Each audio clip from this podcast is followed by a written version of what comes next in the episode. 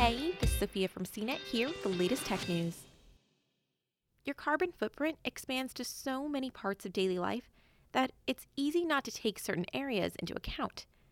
When it comes to automobiles, you might think about tailpipe emissions, vehicle production, and even tire wear emissions. But really, that's just the tip of the iceberg. Painting vehicles seems rather straightforward, but the process also produces CO2.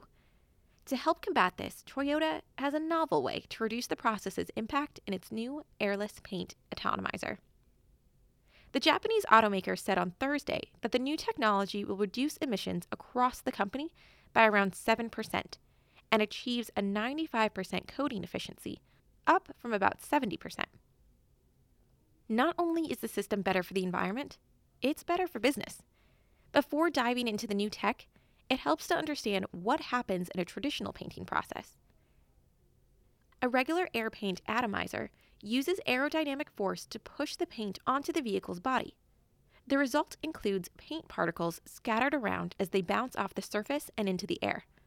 With the airless system, Toyota developed a way to use static electricity to move paint from nozzle to the vehicle surface. As paint flows through static electricity, it's charged in a way that moves the particles to the vehicle's body.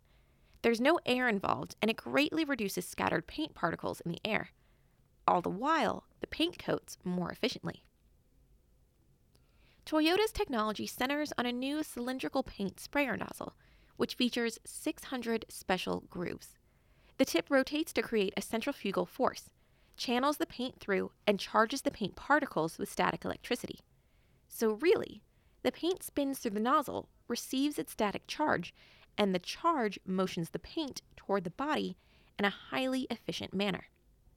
Toyota also realized the charge would change as the nozzle moves closer and further away from a vehicle body. Engineers solved the problem with a constant voltage control and maintained distance of just under 4 inches between the sprayer and the body. As the technology rolls out to plants around the world, it offers another major benefit. The tech is smaller, which will allow the automaker to construct more compact production lines.